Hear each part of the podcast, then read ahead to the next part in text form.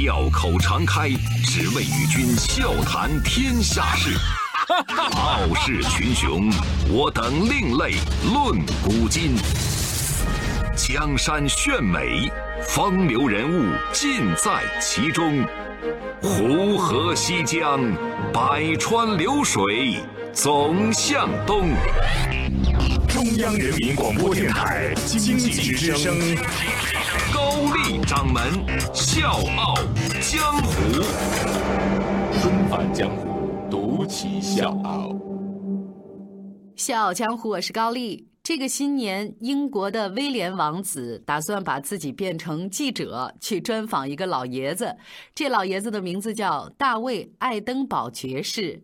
我知道这个名字可能对于咱国内的听众、观众来说有点陌生，但如果各位你是忠实的纪录片迷，那你一定对这个人不陌生。他就是《王朝》《蓝色星球》《地球脉动》，就是几十部自然纪录片背后那个经典的解说。呃，这么一说，就有点像咱赵忠祥老师啊那个角色那个身份。九十二岁的爱登堡从事这个工作呢，已经有六十多年了，被誉为是现代自然纪录片之父。BBC 举办的最伟大的一百位英国人的全国性投票，在莎士比亚、牛顿这些世界级名人当中，爱登堡名列第六十三位。世界上呢，也有十几种动物、植物是以爱登堡命名的。比如说爱登堡猪笼草、爱登堡蜥蜴等等。那最新一部纪录片《王朝》刚刚播完，老爷子呢还是意犹未尽。所以呢，每次在采访里面听到别人提到这个“退休”这个词儿的时候，你看老爷子那个脸色啊，那就有点不好看了，就有点想发脾气的意思呢。在这方面呢，倒是跟给他封爵的英国女王比较投脾气，就是我们还年轻呢，你才退休呢。纷繁江湖，独起笑高丽掌门笑傲江湖。敬请收听。爱登堡出生于一九二六年五月八号，比英国女王晚了几个星期。打小呢，他就特别喜欢收集化石啊、自然标本这样的东西。十一岁的时候，他听说附近的动物园缺蝾螈。这蝾螈呢，就是火蜥蜴啊，缺火蜥蜴，然后他就按三便士一只的价钱呢，把自己的蝾螈卖出去了。好多年之后，他才承认说，那些蝾螈啊，其实是我从我家附近的池塘里抓的。他曾经呢想去 BBC 广播电台工作，被拒绝了啊。正好呢那个时候遇到 BBC 电视台筹备当中，他们很缺人，就把他的简历要走了。那是一九五二年，爱登堡入职 BBC 电视台。可是那个时候，他们家连一台电视机都没有，所以对电视节目完全没有概念。从入职一开始，爱登堡呢就跃跃欲试，总想着上镜出镜。但是当时呢，他的上司呢觉得这这小伙子长得吧有点磕碜啊。为什么这么说呢？因为他那个门牙呀太大了，啊，就就就有点。过于突出了，然后呢，就把他放到幕后，就说你从幕后做起吧，就压根儿没想着有朝一日他能出镜。几年之后，爱登堡打算请伦敦动物园爬虫馆的馆长做一个有关动物收集的节目。可是就在节目准备播出的时候呢，那位馆长突然生病了。借着这个机会，爱登堡顶替了主持人的位置，从此就再也没有停止过。在爱登堡的节目之前，这世界上还没有过自然动物类的电视节目，这就意味着他们只能在没有任何借鉴的情况之下，从头开始一点一点的摸索。节目早期，他们只能在半夜从伦敦动物园把动物紧急的运过来，放在一张桌子上，然后这这这节目就开播了。很快呢，爱登堡就受不了这套做法了，他就说。这是在把动物当成怪物，我不能接受。他要把摄制组带到野外去拍摄。在今天，这个想法看起来太简单了，咱自己拿个手机都能到野外去拍摄，自己都能当纪录片的导演和主演了。但是要知道，那是在上世纪的五六十年代，当时受限于各种技术的难题，这样做的成本和风险都非常高。所以很多同事都笑话他呀！哎呀，小伙子，你不能在野外就那么碰运气，就那么瞎拍吧？但是年轻的爱登堡他可不在乎，于是英国电视荧幕上从此就出现了一位金发小伙子四处飞奔捕捉动物的身影。周一到周五早间五点，下午四点，欢迎收听高丽掌门笑傲江湖。请在公众微信搜索“经济之声笑傲江湖”，记得点赞哦。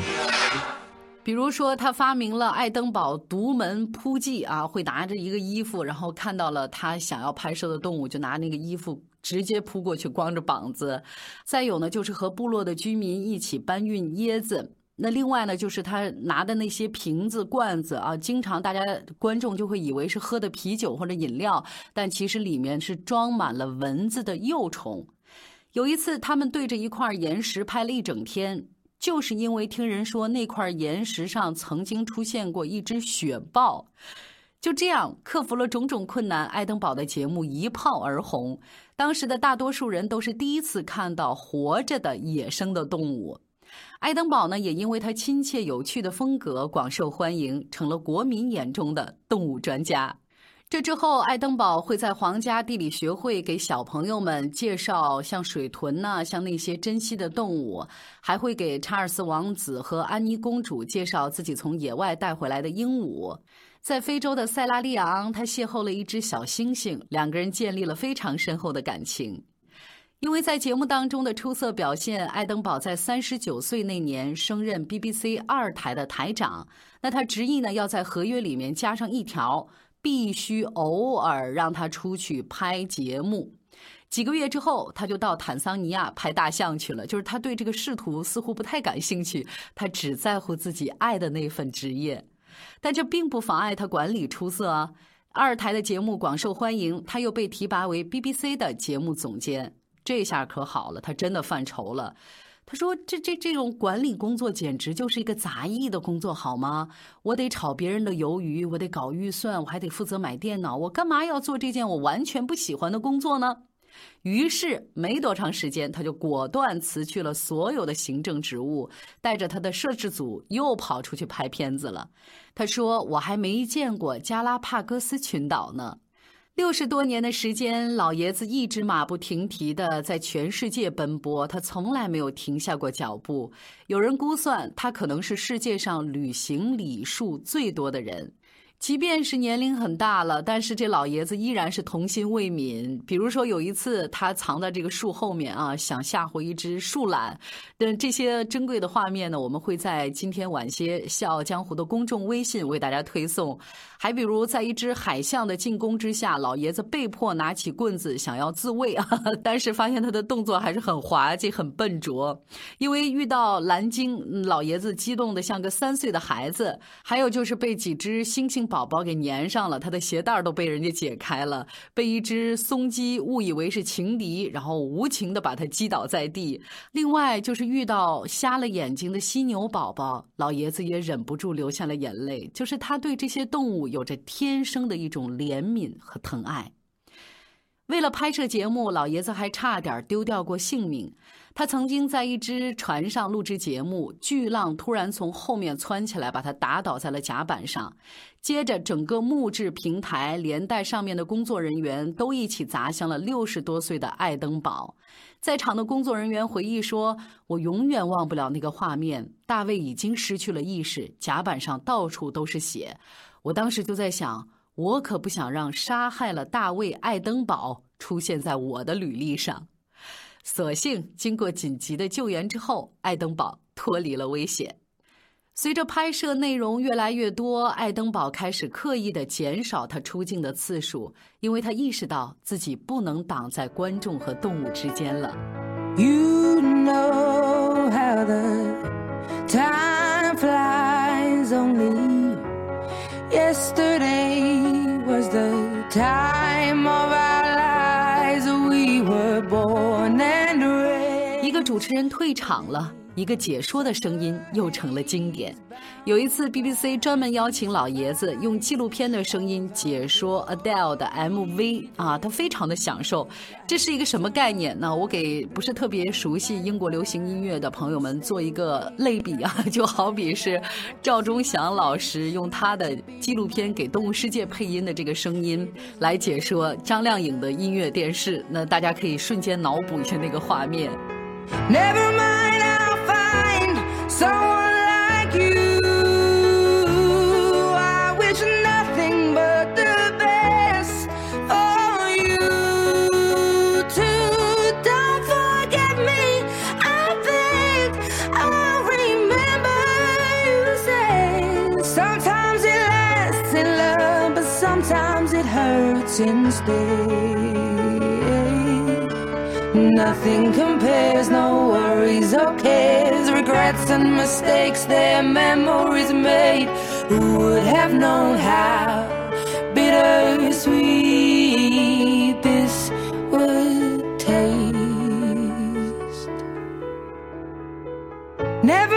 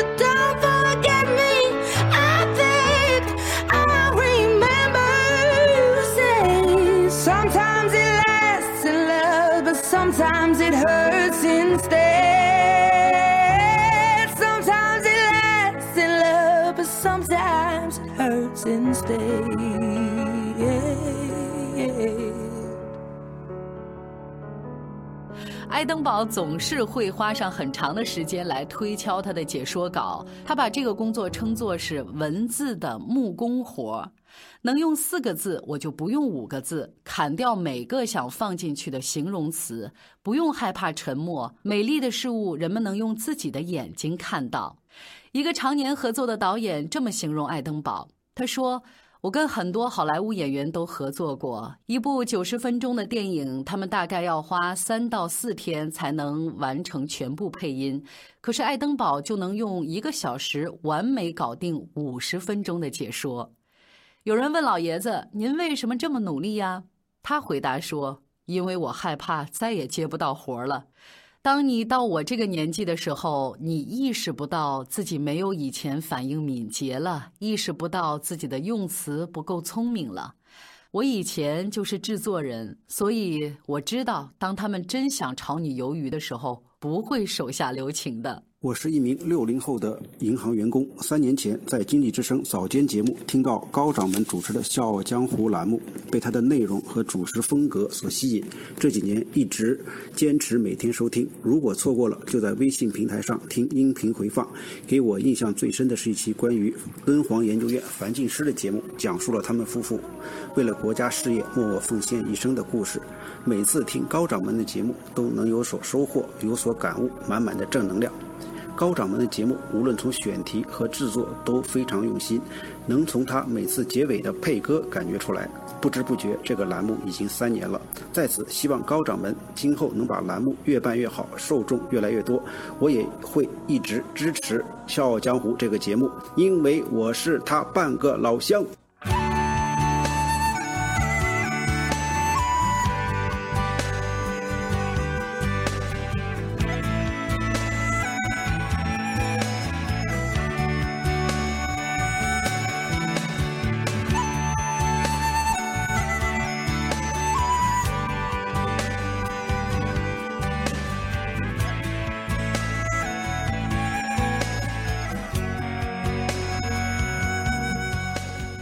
晚年的爱登堡把更多的精力放在了环保上。他说：“我想让我的子孙能够像我一样看到一个美丽的星球。”蓝色星球二里，爱登堡说自己无论去多偏僻的海域，都能看到大量的塑料垃圾；死去的海鸟和海龟的胃里，都能看到触目惊心的塑料碎片。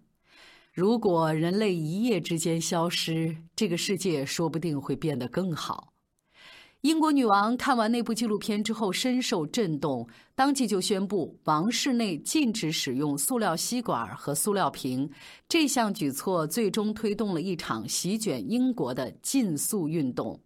但是爱登堡拒绝把自己和动物爱好者这个词儿挂钩。他是这么解释的：“说我自己爱动物吧，就有点像我把它们当宠物了。可是我真的不爱蚯蚓和蜘蛛。”我就是觉得动物很有趣，他们给我的是知识和审美上的愉悦。他说自己基本上没有讨厌的动物，当然除了一种，那就是老鼠。在老爷子九十岁大寿那天，威廉王子特意在 BBC 上向他致敬。在我还是一个小男孩的时候，每次打开电视看他的节目，就会感觉自己就身处在非洲大陆。大卫·爱登堡的节目总能让人感到莫名的温馨和安定，他是我们英国的国宝。那老爷子看到了这样的致敬词儿之后呢，特别淘气，他是这么回应的：“国宝是啥意思呀？当上国宝又没钱拿。”他说：“坚信自己做着全世界最好的工作，并对这份际遇怀有感恩之情。说实话，我都不敢相信自己的运气。”每次旅行回来的时候，我都会告诉自己：“嘿，大卫，要是你的生命现在就结束，你也已经赚到了。”小江我是高丽，明天见。大大老虎喜欢独处，大象的皮肤是年轮的树。鲸鱼演出水中跳舞，企鹅的大家族穿着西服。还有一种两足动物，为什么只走路不会爬树？你被关在铁皮房屋，看不见星光，亲吻着泥土。你有没有能听到我两只脚丫的朋友？你每天准时找我玩耍，是不是也怕孤独？你有没有能听到我两只脚丫的朋友？是不是妈见了？你别哭，我把你保护。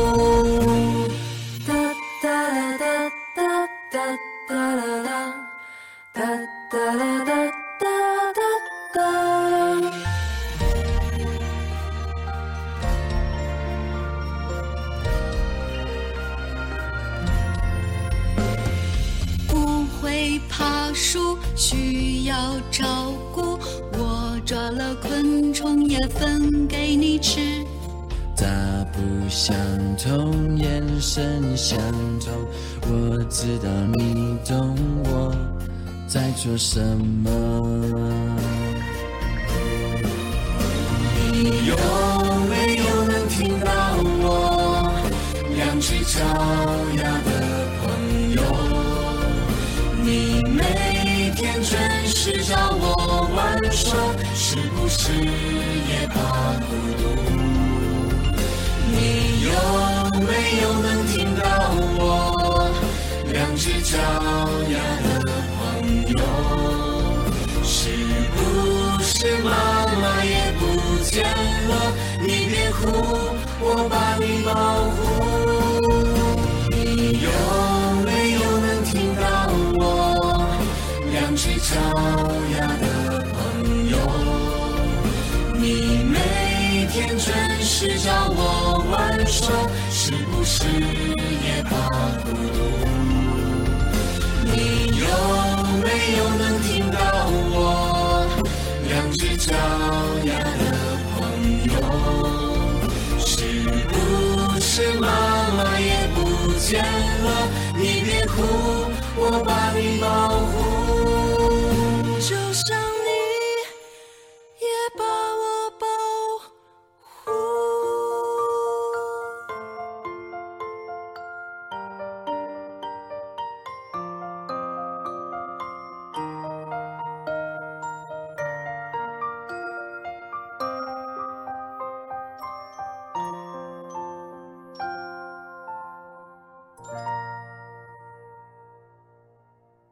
我认识《笑傲江湖》是在我高二的那一年，每天早上都是爸爸开车送我去学校。一次偶然的机会，我就调了频道，听到了《笑傲江湖》，觉得《笑傲江湖》里面的内容特别好，声音嗯特别好听，于是就很喜欢这个节目。然后一次听到高掌门推荐他的微信公众号，我就立马回家搜了你的微信公众号，里面有以前的一些节目，我就会时不时的拿出来看以前的节目，因为作为一个学生，能够通过您的节目去了解一些我不知道的一些事情，特别的充实吧，所以。我很谢谢高掌门，有很多次在写作文的时候突发灵感，然后想到了您的节目，然后我就会把它写下来，而且还会得高分。很感谢你陪了我两年，希望你继续将这个已经办了三年的节目继续办下去。嗯，我呢会继续支持您，高掌门。加油！我们都是好孩子，异想天开的孩子，相信爱可以永远爱。